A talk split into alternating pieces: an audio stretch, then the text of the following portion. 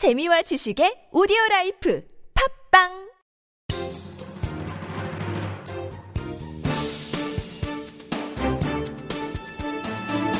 일간사설 5월 8일 금요일 경향신문사설 여야와 청와대 대타협 정신으로 돌아가야.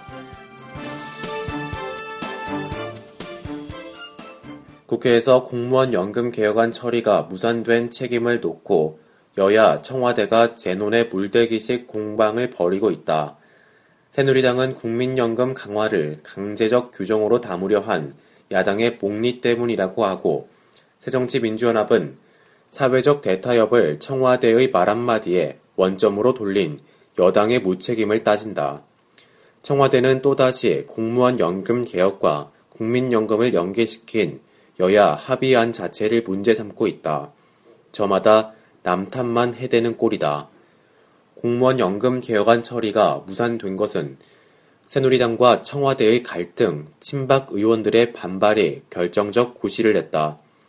친박 의원들은 의원총회에서 국민연금 명목소득 대체율 50% 명시를 문제 삼았으나 속셈은 다른 데 있어 보인다. 청와대의 기대보다 미흡한 공무원 연금 개혁안을 좌초시키려 한 것이다. 유승민 원내대표조차 청와대가 소득 대체율 50% 협상을 알았으면서도 뒤늦게 딴지를 걸고 있다고 불만을 토로했다.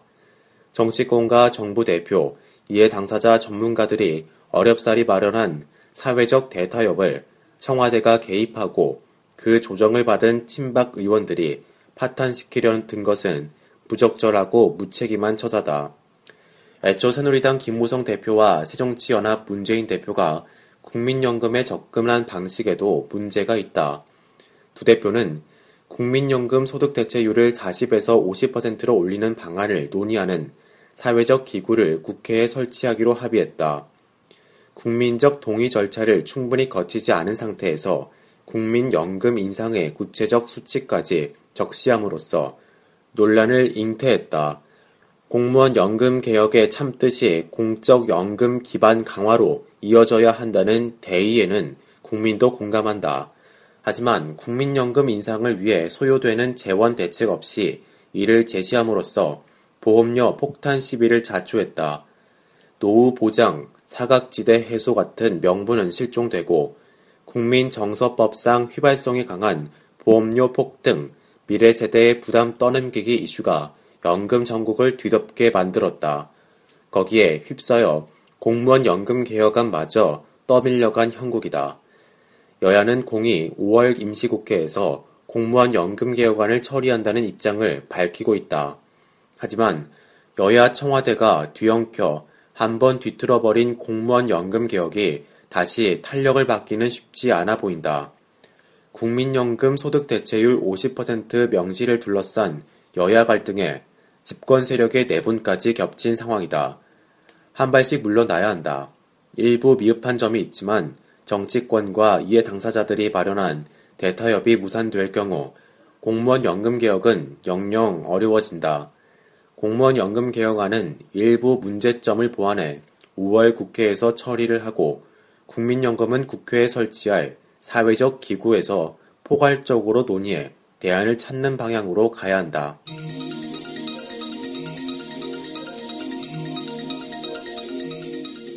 그린벨트 해제 권한 시도지사 이양 재고하라. 정부가 그제 발표한 개발 제한 구역 규제 개선 방안에 대해 전문가와 환경단체 등이 강하게 반발하고 있다. 반세기 만에 그린벨트 정책 전환이라는 정부의 표현대로 큰 변화를 수반할 수 있는 내용으로서 제도의 근간을 흔들 우려가 있다고 해서다. 30만 제곱미터 이하 그린벨트 해제 권한을 시도지사에게 이양한 것이 대표적이다. 그렇게 되면 지자체의 개발 욕구로 인해 난개발이 가속화될 건 불을 보듯 뻔하다는 게 환경단체 등이 우려하는 바다. 정부와 정치권이 깊이 새겨들어야 할 내용이라고 본다.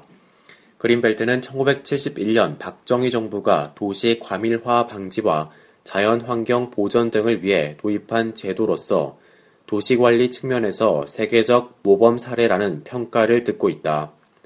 그동안 개발 압박과 민원 등에 의해 일부 해제되긴 했으나 큰 틀이 유지되어 온 것은 중앙정부에 의한 엄격한 관리 덕분이다. 그런데 선거로 뽑은 지방자치단체장에게 해제 권한을 준다면 이는 고양이에게 생선을 맡기는 꼴이 될 수 있다. 지역 개발과 세수 확보를 명분으로 또는 선거를 의식한 선심용으로 쉽게 그린벨트를 해제하려 할 것이기 때문이다. 난개발이나 과개발의 폐해와 부작용에 대해 임기가 끝난 지자체장에게 책임을 묻기도 어렵게 된다. 국토교통부는 지금의 해제 총량인 233제곱킬로미터 이내로 제한했고 국토부 등 관계부처와 사전 협의를 의무화하고 있으며 해제 후 2년 안에 착공하지 않으면 그린벨트로 환원하는 등 충분한 안전장치를 마련하고 있어 환경훼손 우려는 크지 않다고 주장한다. 필요한 경우에는 중앙도시계획위원회에서 결정하도록 할 계획이라고도 한다. 이는 결국 중앙정부의 영향권 안에 두겠다는 뜻으로서 지자체의 무분별한 그린벨트 해제의 가능성을 자인한 것이나 다름없다. 개발 공약에 목을 매달 수밖에 없는 지자체장에게 그린벨트 해제 권한을 부여하는 것은 무책임하다. 그린벨트는 박근혜 대통령도 말했듯이 도시 주변의 자연 환경을 보존하고 미래 세대가 활용할 토지를 남겨준다는 보존적 차원에서 출발한 정책이다.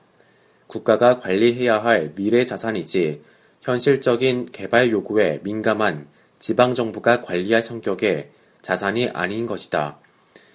필요한 개발을 하도록 한다든가 주민생활 불편, 재산권 침해 등을 해소하는 것은 다른 차원에서 해결할 문제다. 그린벨트 해제권을 시도지사에게 넘기는 것은 재고하는 게 맞다.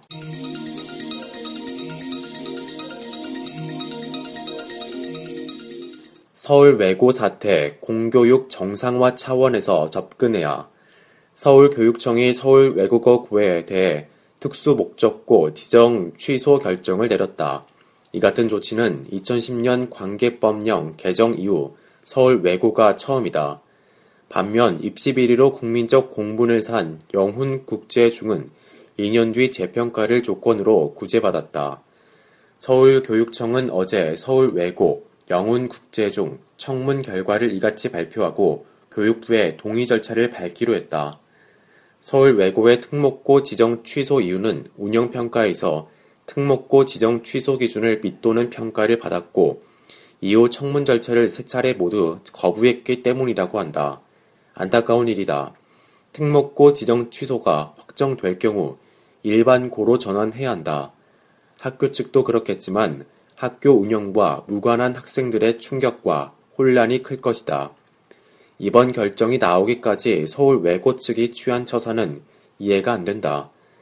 특목고 대상의 정례평가에서 기준을 밑도는 평가가 나오자 반발하며 소명 기회를 몇 번이나 거부한 것이 취소 결정으로 이어졌기 때문이다.